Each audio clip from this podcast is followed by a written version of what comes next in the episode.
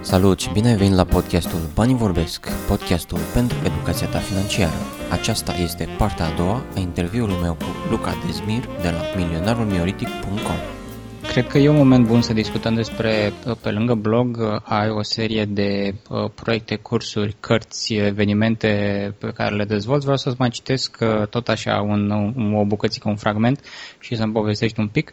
Uh, despre uh, biblioteca Luca Dezmir, cărți pentru a schimba obiceiurile care te sărăcesc și cărți care te ajută să-ți construiești prosperitate financiară. Da, e un slogan care se referă la niște e-book-uri gratuite pe care le ofer eu când lumea se abonează la buletinul informativ uh-huh. pe care îl scot și care e lunar o dată pe lună. Deci uh, sunt niște e-book-uri scurtuțe, că ăsta e cuvântul, nu știu cum mici, să zic așa, de 20 de pagini, ceva de genul ăsta și uh, acolo găsești niște elemente care sunt inspirate din, uh, din experiența mea, în investiții, în domeniul finanțelor personale și așa mai departe. Astea sunt disponibile gratuit, poți să te duci la uh, milionaromioritic.com, acolo este o zonă unde poți să te abonezi la buletinul informativ și acolo primești automat, când te-ai abonat, primești automat cărțile astea. Ok. După care mă rog, o dată pe lună și cu ocazii speciale, dar nu, nu abuzez de, de încrederea abonaților. Deci o dată pe lună este buletin informativ unde sunt articole absolut exclusive care nu apar niciunde pe internet, deci nu le găsești, poți să dai căutare după Google, este trimit prin e-mail și nu, nu sunt, și le sunt, cum să zic, chiar la, odată la un moment dat m-am și gândit, măi, dar eu chestiile astea aș putea să scot bani, adică m-am uitat la, ăsta e un model de business, uh-huh. e un newsletter da. plătit și, na, deci sunt niște analize care, să zic așa, e vorba de experiența mea de, de ani de zile în domeniu și eu ofer datele astea și analizele astea gratuit, dar până la urmă am gândit că nu are rost, las că să le dau așa pe gratis, pentru că, na, zic eu o chestie care e de valoare. Acum, sigur, unii, unii dintre cei care le citesc apreciază efortul și deschiderea asta de a vorbi despre chestiile astea. Alții nu, dar asta nu e, deja nu mai e problema mea. Eu mi-am făcut, să zic, cu ghilimele de rugare datoria. Am simțit nevoia să fac asta și am făcut. Și practic ușor ușor de la, de la blog ai ajuns și la, această, la acest shop care include uh, înregistrări audio, video, cărți electronice, cărți audio, da. cărți tipărite, cursuri online, cursuri pe DVD și pachete cu toate da.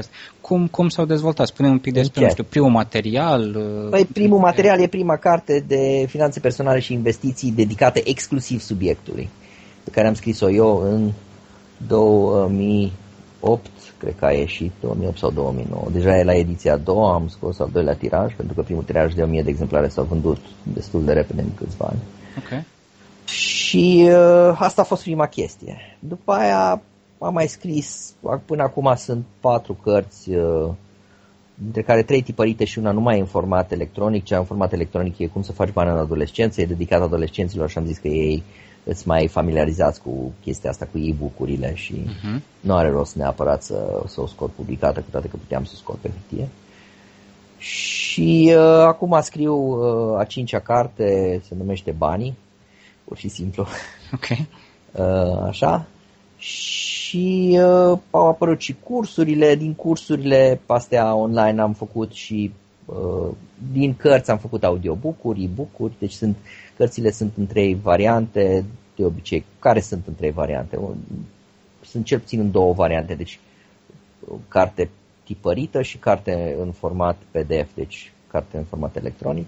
La cred că numai una dintre ele, da, cred că numai mai tare ca banca este și carte audio. Am făcut un experiment să văd cum se cere și nu se vinde foarte bine, dar am zis că să fac un experiment, să văd dacă, există, dacă o să existe cereri, dar n-am prea avut cereri, o să fac și cu celelalte cărți în variantă de audiobook. Uh-huh. După aceea sunt uh, cursurile online care sunt foarte complexe, sunt video, audio, materiale, uh, linkuri pe internet, materiale adiționale, tot felul de... Deci sunt produse complexe. Ele sunt cele mai scumpe de aia și sunt și scumpe pentru că sunt extrem de, eu știu, și modul în care e prezentată informația și uh, suportul e diferit și așa mai departe.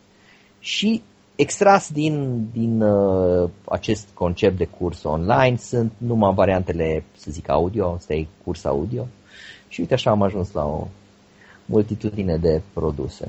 Pe lângă, pe lângă cele pe care le se pot descărca, se pot cumpăra, mai există și acest Money Camp, care are aici da. înregistrări video la, de la eveniment. Spune un pic despre Money Camp, ce este? Da, Money Camp a fost, încă este un, deci nu este extrem de profitabil, asta e foarte important să se înțeleagă, am făcut, chestia asta e un proiect de suflet și al doilea proiect de suflet lângă Money Camp o să fie Money Forum în România, poate să apucăm să vorbim și despre ea. Uh-huh. Uh, Money Camp e o încercare de a coagula un nucleu de investitori ca și mine, adică oameni care au joburi obișnuite, da? sunt da, foarte interesant din toate domeniile, de la it la oameni care se ocupă, care um, aveam pe cineva care avea o, o fermă, sunt uh, businessmen care au, eu știu, unul dintre ei are o firmă care are, lează milioane de, de euro, sunt oameni din toate domeniile vieții, să zic așa oameni care au un job obișnuit și care sau o firmă uh, și am și medici, deci din, și angajați, liber profesioniști și patroni, ca să zic așa, în cele trei variante.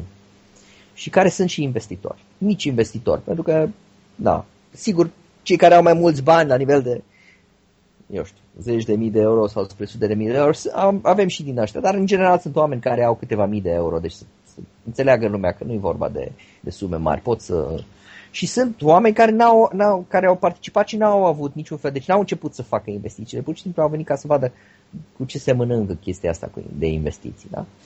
Și să încerc să fac un, uh, un grup din ăsta, un grup, un nucleu. Un nucleu s-a format deja, sunt deja două ediții.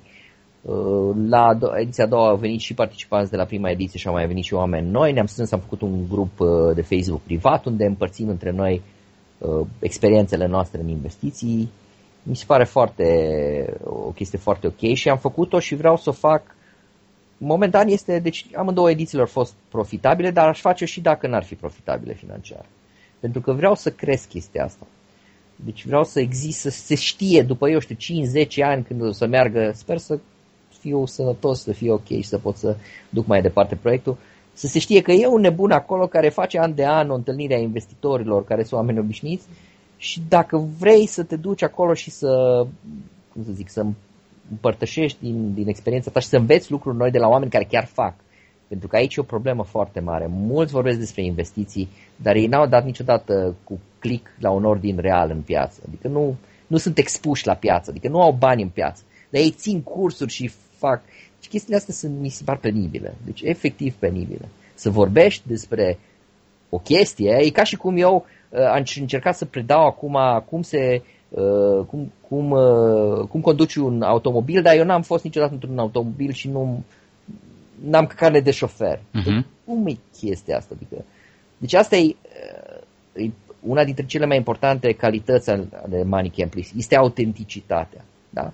Acolo, ăia care vorbesc, ei au făcut, deci sunt în piață, au făcut chestiile astea, chiar au, chiar dacă au câștigat, au mai pierdut, că așa e în investiții, nu câștigi întotdeauna. Uh-huh. Uh, ai făcut și poți din proprie experiență să spui, uite domne, asta este, mie mi-a ieșit așa, asta nu mi-a ieșit, să știți și voi că asta este ideea, să existe, să circule informația. Da? Deci asta e chestia cu Money Camp-ul.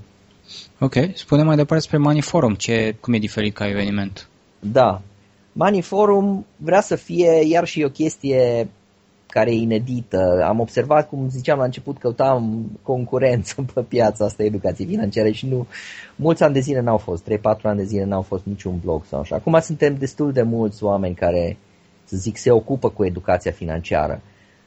Unii dintre ei au făcut investiții sau au făcut ceva. Alții dintre ei au început să facă chestia asta, să zic, ca un hobby sau ca o whatever, nu contează motivația.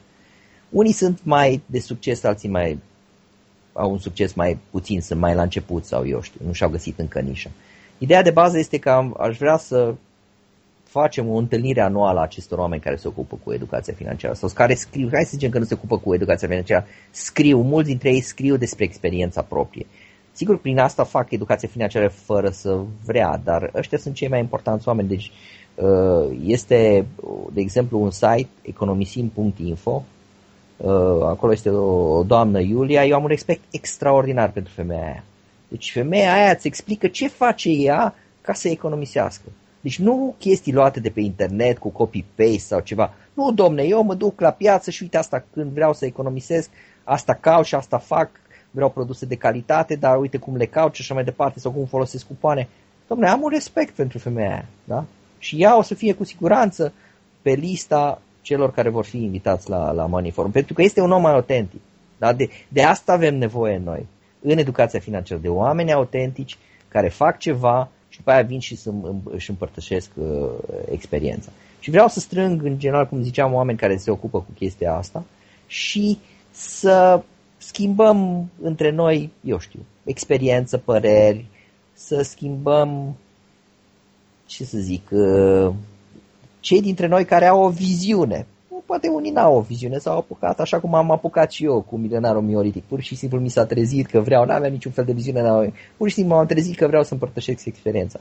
Sunt mulți care fac chestia asta așa, da? Și să ne întâlnim și să vedem cum putem să, să ne cunoaștem în primul rând și cum putem să facem în așa fel încât, printr-un efort comun, să facem lucrurile mai bine pentru toată lumea și pentru noi și pentru publicul care ne citește sau care, eu știu, vrea să învețe de la noi. Deci cam asta ar fi ideea cu Maniform. Iar, iar și un, un, să zic așa, un proiect, iarăși, care nu știu dacă o să iasă profitabil, o să vedem. Nici nu vrea să fie în principiu profitabil, vrea să fie un eveniment de coagulare, să, să ne strângem și să... E așa ceva iarăși idealistic din partea mea, o să vedem ce o să iasă anul viitor, probabil prin primăvară o să și o să te rog și pe tine că tu ai experiență cu, cu oamenii, au venit un an de zile, am înțeles că Uh, ave, ave, avem, de, avem deja cu podcastul un an de zile, da, uh, mă, mă anunț și cu mare plăcere uh, în măsura care îmi permite și, și tipul, sigur, aș, aș dori să vin să, să particip, mă rog, ca un, sigur, simplu spectator și persoană care vrea în continuu să afle mai multe de la, de la oameni practicieni în, în zona asta. Uh, mai am uh, două subiecte, uh, să zicem, punctuale. Nu vreau să te rețin foarte mult, timpul este foarte prețios. Cu siguranță ne vom, mai, problemă. Cu siguranță ne vom mai auzi. Unul dintre subiecte este Bitcoin. Da. Tot apare în știri. Astăzi, de exemplu, am citit da. că deja a apărut o formă de reglementare la nivel de ce impozit se plătește. Am găsit și la tine... Unde? Unde? Unde? Unde? Uh, o, să, o să-ți trimit linkul, e undeva între 0 și... În România? Exact, în România, da. Era oh, undeva între 0 și... atât de nouă încât n-am... n-am uh, știu că în Statele Unite se, știu și cum se plătește, dar în România n-am auzit. E foarte importantă informația. Da. Te rog să-mi trimiți linkul. Da. Sigur. E undeva între 0 și 16%. Metoda nu este foarte clară încă, sunt multe lucruri necunoscute. E, e o mare greșeală. De exemplu, Jap- uh, Japonia și Australia, dacă nu mă înșel, Australia sigur, în Australia nu se plătește impozit pentru câștigul de capital din Bitcoin. Și întrebarea este oare de ce? De ce? Ca lumea să investească și să se obișnuiască cu genul ăsta de criptomonedă, uh-huh. care va fi o super permanență în viitor, chiar dacă nu va fi Bitcoin-ul sau va apărea ceva la nivel de stat, dar uh-huh. blockchain nu se va folosi, este cu siguranță o invenție mult prea mare în istoria omenirii da și multă lume nu înțelege chestia asta ca să nu, să nu fie omniprezentă. Mm-hmm. Părerea mea e că e ca și internetul este o, un breakthrough, o, o da. chestie extraordinară. Ok, da. întrebarea uh, uh, Era, era la tine pe, pe blog un articol despre, despre Bitcoin pe vremea aceea chiar anul acesta era undeva la 1000 de dolari, acum a depășit 4000 de dolari. Da. Cum a ți fost... se pare situația? O să mai crească, nu o să mai crească? Este fost, un tip de investiție bună?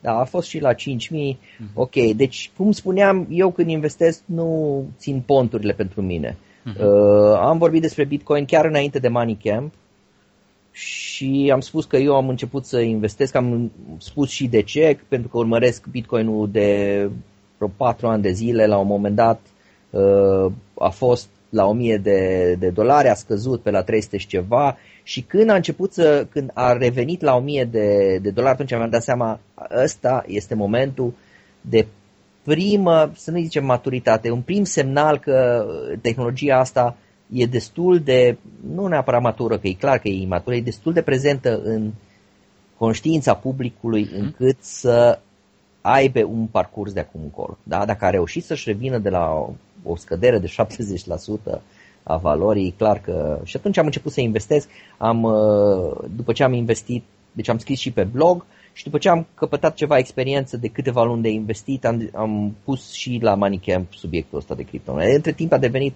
un... Am și spus, am spus prima dată de chestia asta în, într-un buletin, asta nu apare pe internet, cum spuneam, buletin informativ, conține tot felul de, eu știu, analize pe care le fac eu și atunci am spus în începutul lui 2017 anul de 2017 voi avea în focus două investiții. Roboții de trading, deci agenții experți cu care tranzacționez la, la Forex, și criptomonedele.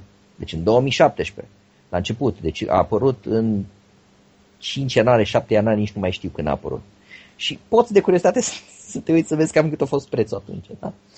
Și de atunci am început să investesc și am zis la Moneycam, deja aveam experiență de câteva luni, deci de 4 luni în aprilie, nu în mai, de patru luni și ceva am, am avut experiență și am împărtășit experiența asta. Și acum, părerea mea personală, deci eu în general am făcut două, adică am se, în general se fac două tipuri de investiție, speculație și investiția propriu-zisă. Da? Uh-huh. Speculație e pe termen scurt sau foarte scurt, când cumperi ceva se apreciază și vinzi. Și investiția este când cumperi un lucru și îl ții în portofoliul tău ani și ani de zile, zeci de ani poate. Da? De exemplu, speculație este să cumpere o casă și să-i, fac, să-i faci fix-up, adică să o îmbunătățești, să o cosmetizezi, să o vinzi mai departe. Ai ținut-o câteva luni în uh, portofoliu până când ai zugrăvit-o, ai aranjat-o, ai făcut-o frumoasă și ai vândut-o.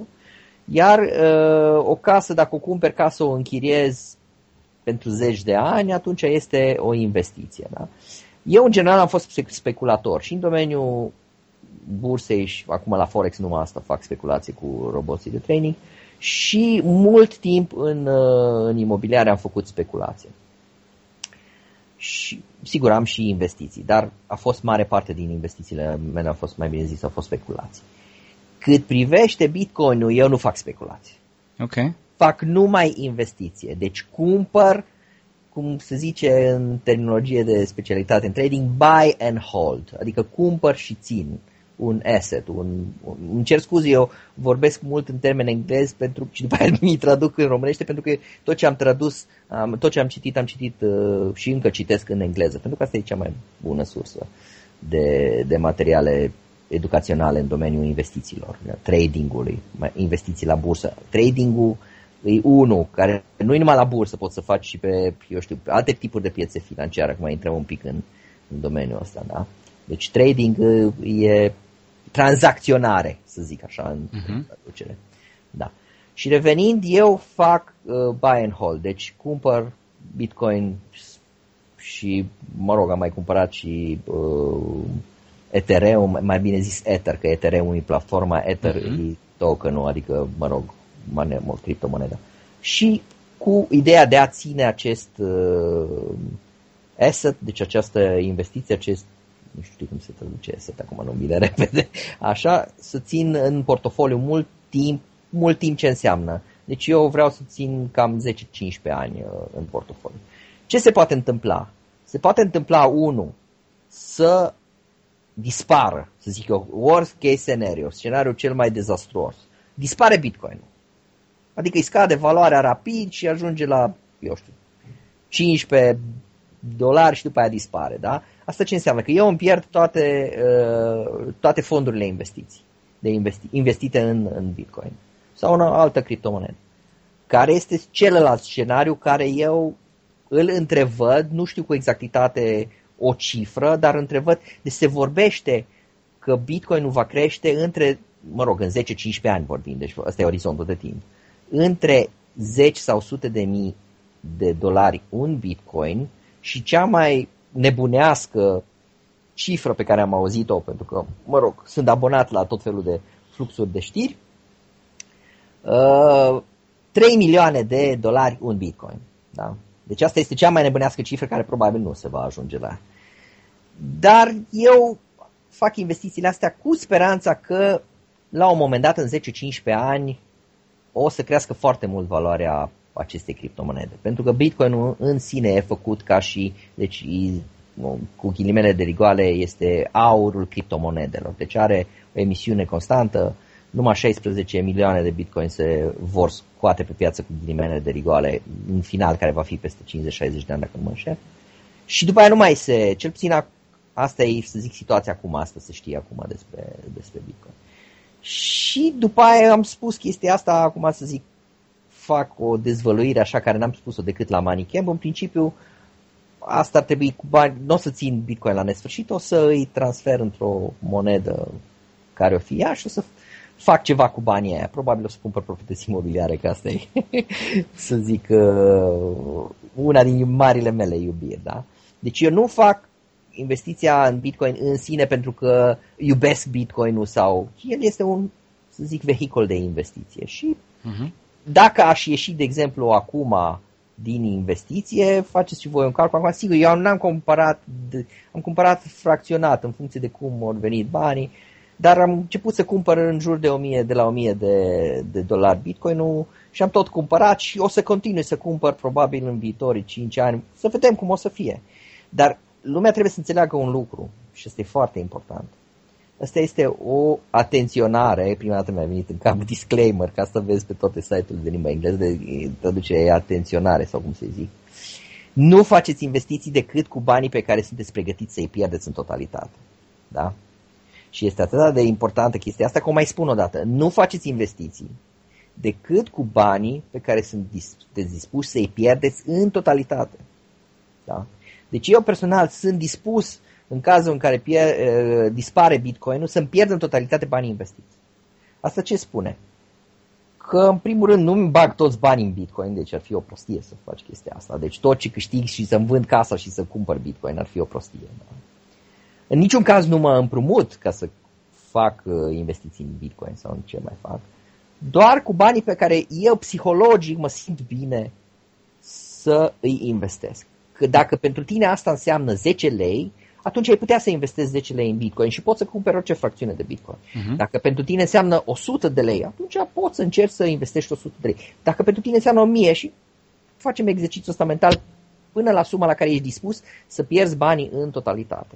Dar e bine să te gândești la posibilitatea asta că e posibil, nici măcar probabil, e doar posibil ca Bitcoin să ajungă undeva între 100 de mii de euro Bitcoinul și un milion de euro, să zicem, dăm niște cifre. Dar e la fel de posibil să, să nu ajungă niciunde, da?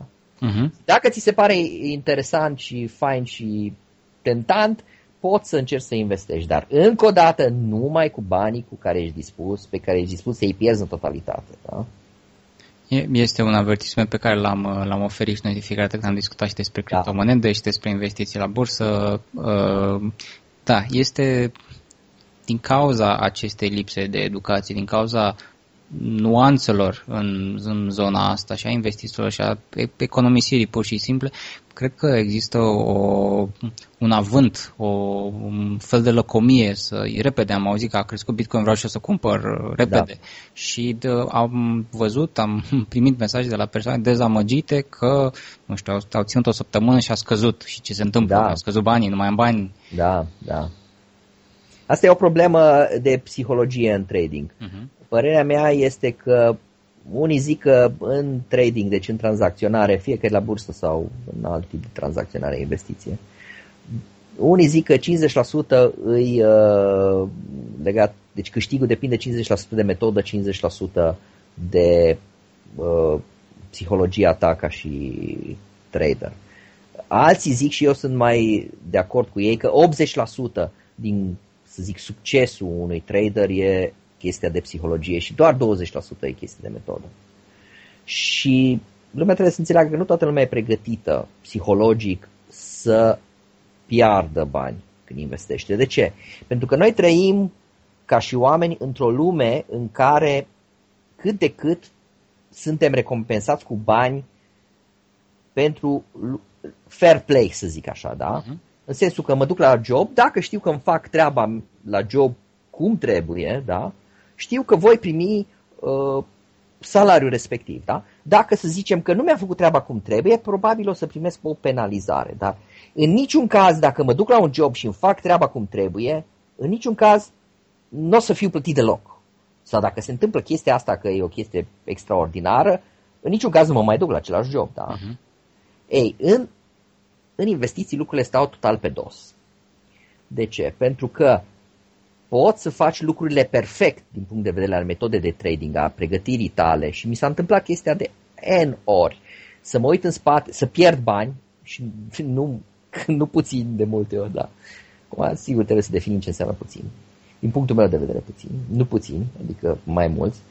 Și să mă uit în spate, să analizez că evident faci chestia asta, adică am pierdut, hai să văd ce am greșit, să analizez ce am făcut și să văd că am făcut 100% pașii pe care trebuia să-i fac corect.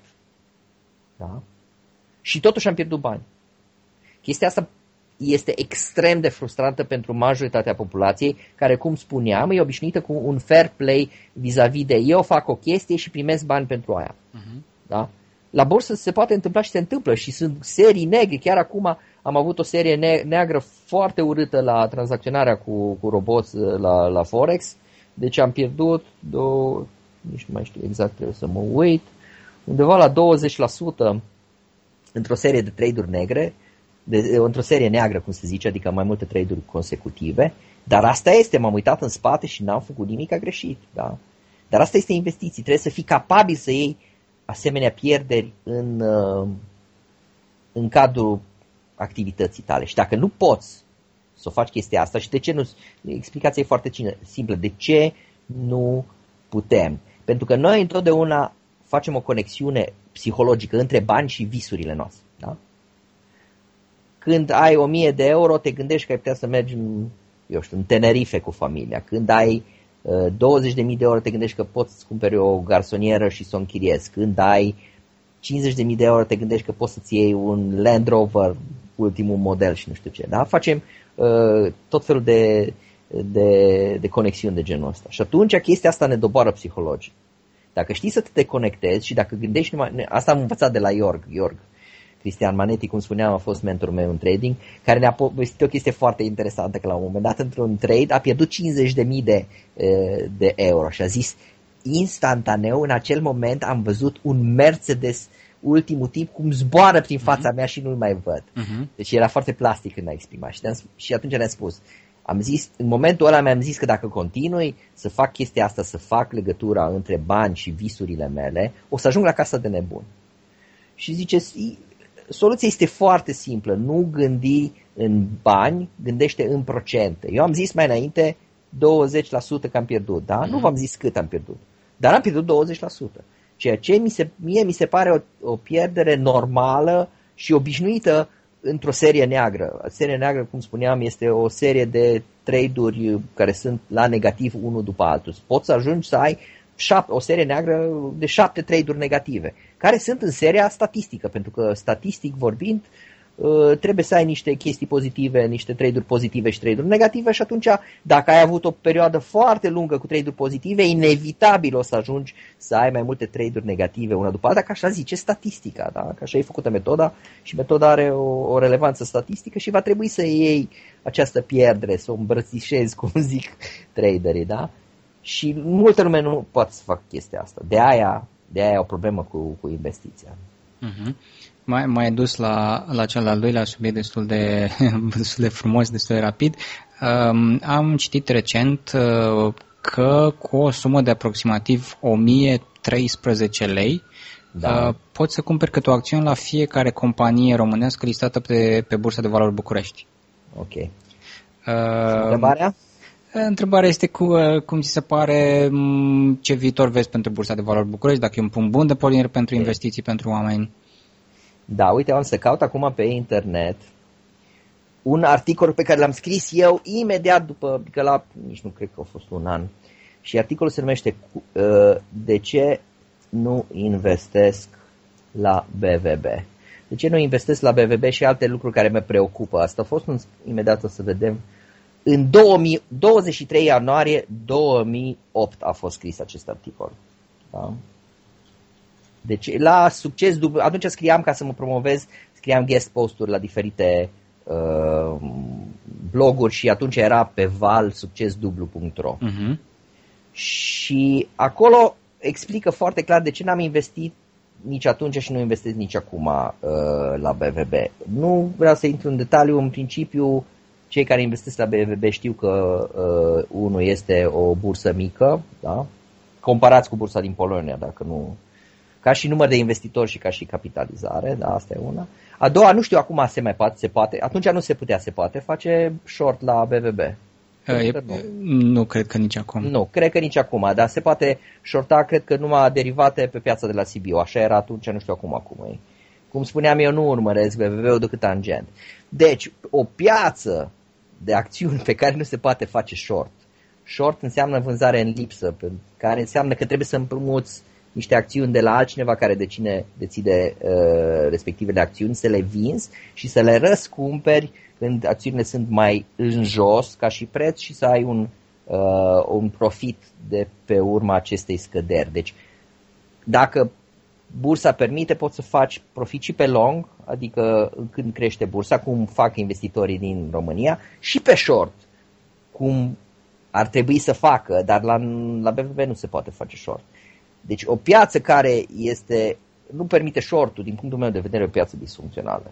Și probabil aici este una dintre, ăsta e unul dintre motivele uh, pentru care BVB-ul are încă mari probleme în a se, uh, să se scaleze, adică să crească. Să, așa. Deci asta e legat de BVB. Experiența mea în domeniul acțiunilor, pentru că ea există, este pe piața americană. Eu am tranzacționat cam 2 ani de zile la New York Stock Exchange și pe Nasdaq. Da? BVB-ul are bă, BetFiu, cred că pentru e un index pentru firmele astea, nu știu cu exactitate, e Betu, care primele 10, dacă nu mă înșel, corectează-mă dacă greșesc, uh, sau câte firme A, Cred state. că e uh, piața principală de, da. că a ajuns pe la 83 și apoi piața secundară. Ok, ideea este că eu am investit în Statele Unite, mă rog, așa a fost cursul care l-am făcut eu cu York și am investit, am început cu, cu acțiuni de pe piața americană. Și pot să-ți spun referitor la situația pieței americane, care se resfrânge și lucrurile astea s-au văzut istoric, se va răsfrânge într-un fel sau altul mai repede sau mai târziu și pe piața românească de, uh, de acțiuni. O să vorbesc un pic despre chestia asta. Uh, recunosc, am știut de întrebarea asta și am vrut să mă, să mă documentez.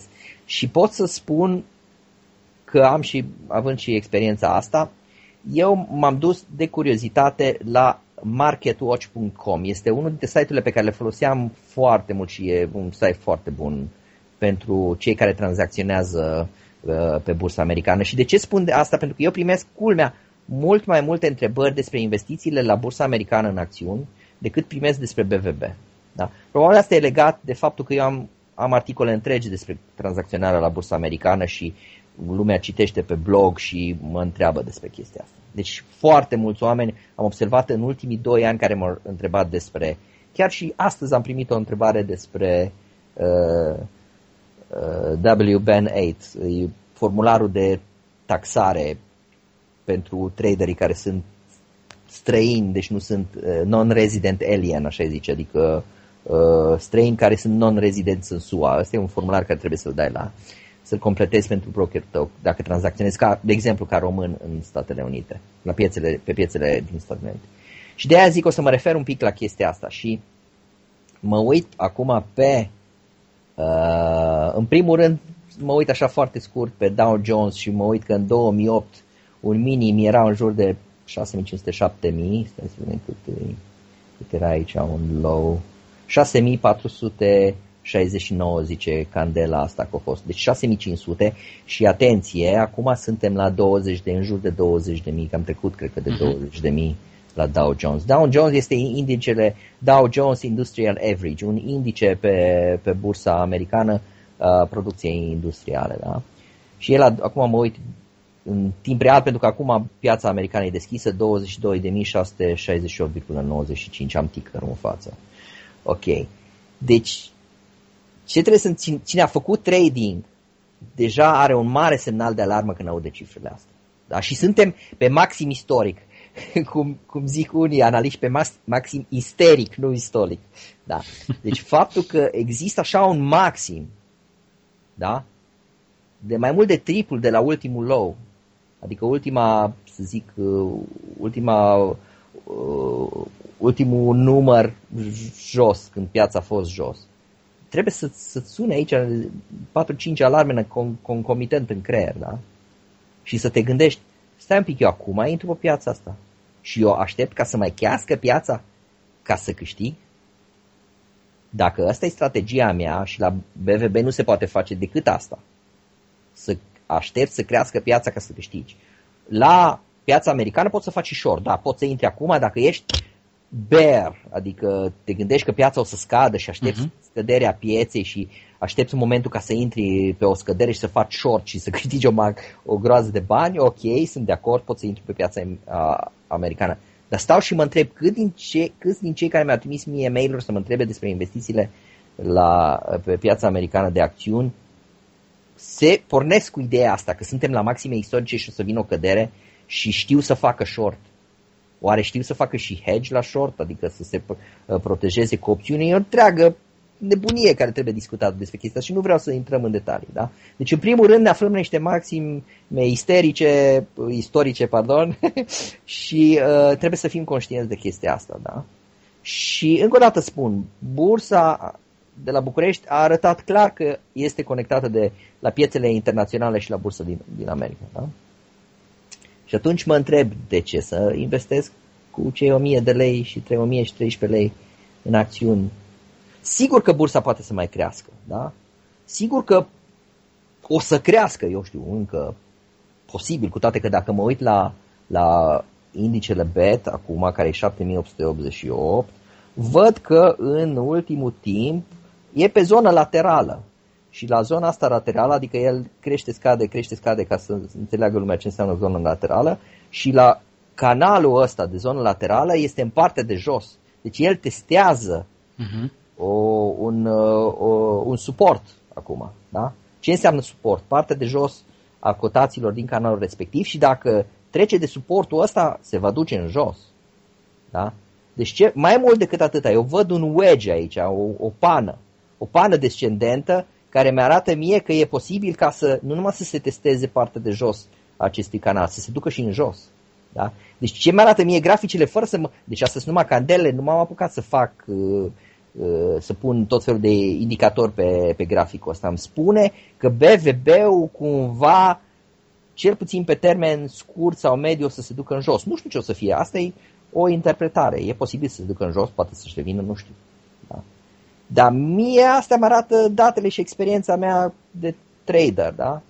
Apoi pentru ce vreau să intru pe piața asta? Mai ales pe BVB, unde nu pot să fac short. Da, ok, pot să fac niște hedging uh, cu niște opțiuni la uh, uh, bursa din Sibiu. Dar încă o dată întreb, câți dintre traderii români fac chestia asta? Eu îi felicit pe aia care fac asta. Adică se protejează de eventuală scădere pe BVB cu niște uh, derivate pe piața de la Sibiu. Încă o dată îmi spun, nu știu, poate nu mai există, nu știu cum se trage, nu urmăresc piețele astea. Dar lumea trebuie să înțeleagă că tradingul nu înseamnă numai să wow, am auzit că se câștigă pe bursă, wow, am văzut că în ultimii trei ani de zile bursa crește, wow, am văzut că fondurile de investiții care investesc la bursă cresc, hai să fac și eu niște bani. Nu, domne, înainte să te pui la volan trebuie să înveți să conduci mașina. Prima dată înveți teoretic, după aia faci niște chestii practice cu instructorul de lângă tine și după aia te pui la volan și mergi în oraș. Da? Uh-huh. Lumea trebuie să înțeleagă chestiile astea și dacă nu înțelege, le va învăța pe, pe, pe piele proprie, sau mai bine zis pe buzunarul propriu. Uh, cu siguranță trebuie să te mai uh, invităm într-un episod uh, în viitor, simt că abia ne-am, uh, ne-am încălzit. Uh, vreau uh, o ultimă întrebare. Unde pot uh, oamenii interesați să te contacteze? Pe blog, pe forum, pe Facebook? Da, pe Facebook, dacă dau o cătare după Luca Dezmir, profilul meu e public. Pe e-mail e cea mai bună pe departe modalitatea de a mă contacta, pentru că pot să-mi scrie direct ce au nevoie. Eu răspund la toate în uh, e mail dacă cumva nu răspund în termen de 4-5 zile, mai dați un e-mail, poate a ajuns în spam și nu am uitat uh, prea des în spam, poate, eu știu, nu l-am văzut cumva. Deci insistați, nu, să nu credeți că, nu, că sunt greu de atins sau, mă rog, greu de contactat. Deci, pe mail Luca Dezmir, fără punct sau fără ceva, Luca Dezmir împreună, la gmail.com. uh-huh. și în principiu răspund la toată lumea, acum sigur, depinde și de abordare, depinde și de limbaj, mulți nici nu se prezintă, nici nu... Mă rog, aici e o chestie de un pic și de educație în mediul virtual, da, dar în general oamenii sunt ok și, și răspund cu plăcere la, la întrebări, în măsura în care pot, pentru că sunt și zone în care nu mă pricep, nu sunt mafalda, deci nu cunosc toate domeniile investițiilor, sunt mii de piețe financiare, nu. Eu ce știu răspund, ce nu zic, da, nu mă pricep sau încearcă, vezi că îl știu pe ăla și tu te și vorbește cu ăla sau ălălalt. Da. Și ce știu, răspund cu plăcere. Și, da. Acum, nu vă așteptați de la, eu știu, mentorat direct sau ceva de genul ăsta, dar niște răspunsuri sau niște linii, asta sigur că cu mare plăcere vă, vă ajut și vă, Uh, îți mulțumesc foarte mult, Luca, că ai răspuns pozitiv uh, invitației noastre și ne-am putut auzi la podcast uh, și îți urez foarte mult succes cu Money Forum și cu toate proiectele pe care le dezvolți și abia aștept să ne mai auzim la, la un alt episod. Mulțumesc și eu mult pentru invitație, a fost într-adevăr o plăcere și după cum ai văzut eu așa mă, mă împart, îmi pui o întrebare, mă duc în toate direcțiile, îmi cer scuze, poate de multe ori nu am fost exact pe întrebarea ta, și încă o dată îmi cer scuze, poate eu, eu asta e stilul meu, eu sunt mai direct așa și mai frank, poate pe multă lume deranjează chestia asta că spun lucrurile pe nume, dar ce vreau să fiu, eu vreau să fiu autentic și să spun exact ce, care e experiența mea și ce gândesc și să încerc să spun chestia asta în așa fel, eu zic să ajute oamenii. Uh-huh. Într-un sper, domeniu... că nu, sper da. că nu v-am jignit sau nu v-am supărat pe cei care ne-ați ascultat. Într-un domeniu ca asta, cred că avem uh, nevoie de mult mai mulți oameni ca tine, foarte direct și foarte uh, exacti. Acesta a fost episodul numărul 31 din podcastul Bani Vorbesc, podcastul pentru educația ta financiară. Ne auzim data viitoare!